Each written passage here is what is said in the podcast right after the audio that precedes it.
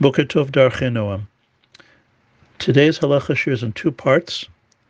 The first part is based on Siman Yud Dalid, Siman 14, Sif Gimel, Sif Katan Yud Aleph, and talks about when you borrow a talis. Let's say you yourself don't wear a talis during the tefillah, but then you get an aliyah, uh, or you are the, asked to be the shliach tzibur, and you want to borrow a talis in order to uh, have a talis on during these times, do you need to make a bracha on that talit? We're talking about the t- bracha sher kisham satzivanu litatef bitzitzit.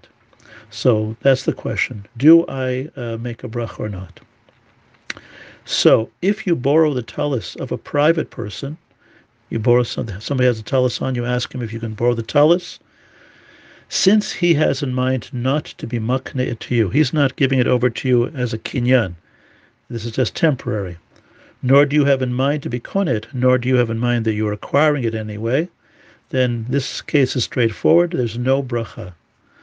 Now, borrowing somebody's talus for an aliyah is okay, but it wouldn't be practical if you want to be, let's say, shliach tzibur.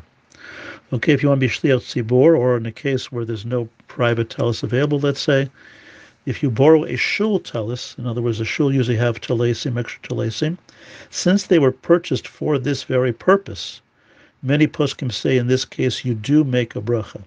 So once again, if you're borrowing a shul talus, many poskim say that since you were you they were purchased for this very purpose, you would make a bracha. You would put them on litatef and make the bracha sherkisham satzivanu litatef bitzitzit.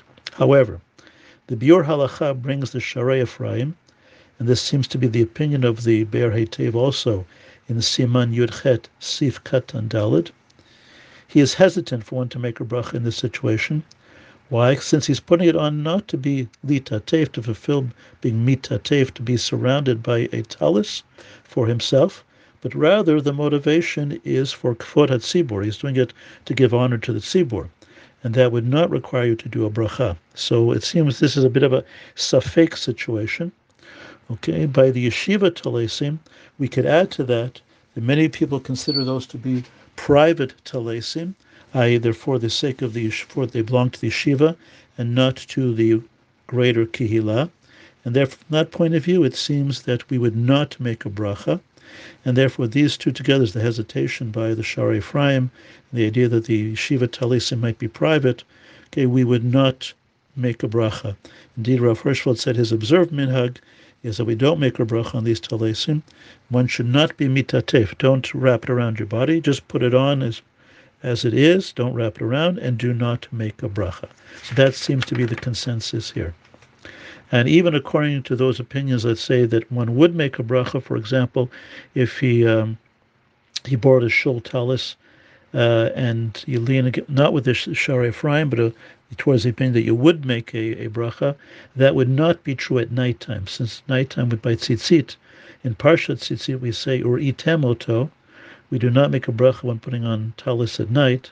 Okay, so therefore none of this would be relevant at nighttime. Okay, that's the far as laws of making a bracha when you're boring a talis for whatever kibud you're getting, being a shliach tzibur. Okay, part two.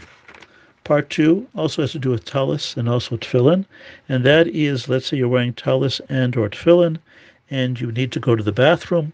Okay, so you have to take off your talis tefillin to go to the bathroom. Do you make a bracha when you come back and put them back on because you're in the middle of davening and you come back and put them back on. So do you make a bracha at that time? So let's start with the talis. Okay, so by a talis, if you're wearing a talis and you take off your talis to go to the bathroom, you do not need to make a new bracha when you put it back on when you come back, as long as you fulfill two conditions. Number one, when you took it off, you had in mind you're going to put it back on right away when you return. And secondly, you actually do put it on right away when you return. Okay? If you fulfill those two conditions, you do not need to make a bracha on the talit. Okay? If either one is not fulfilled, then you would need to make a new bracha. Asher kirisham betzitzit and be mitatef. Um, now, why why is it that we don't have to make a bracha even though we're taking off our talis and then coming back and putting on later? And the reason for that is uh, that we don't have to make a bracha is because in reality you could, in theory, wear your talis to the bathroom. Indeed, we wear our talit, uh, we have our talit katana on when we go to the bathroom. But for reasons of derech eretz, it doesn't look kavadik. We don't wear talis to the bathroom. Hence, the bathroom for a talis is not really considered a real hefsek, a real interruption. And that's why, under the proper conditions, you would not have to make a new bracha when you put on your talis. As long as we're talking about talitim and making a bracha, if you wear a talis and it falls off while you're wearing it, if it fell off only partially, and you have just readjust it, you do not make a new bracha for the readjustment. However, if it fell off completely off your body, okay, you need to make a new bracha on it, even even if you still it remains in your hand. You know, you caught it with your hand, but actually you have to make a new bracha on it. Okay, that's considered there was a hefsek enough that you uh, an unintentional hefsek, and you had obviously didn't have in mind for it to fall off or to put it back on again.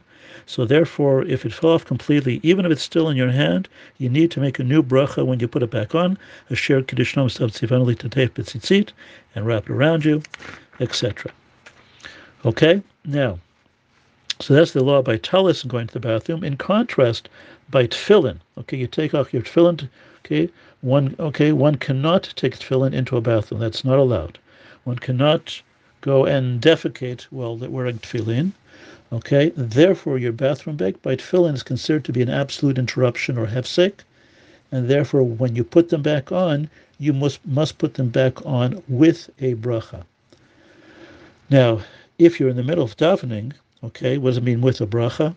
Well, if you're before Psuke de Zimra, you would make, and you normally make two brachot, okay, uh, Lohaniach tefillin, and on the Shalosh al mitzvah tefillin, that's what you would do.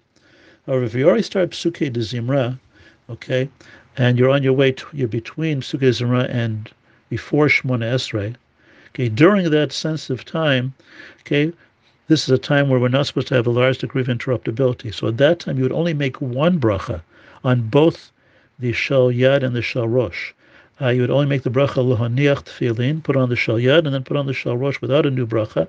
That's because, as we'll talk about by the laws of tefillin, the second bracha in general is somewhat controversial.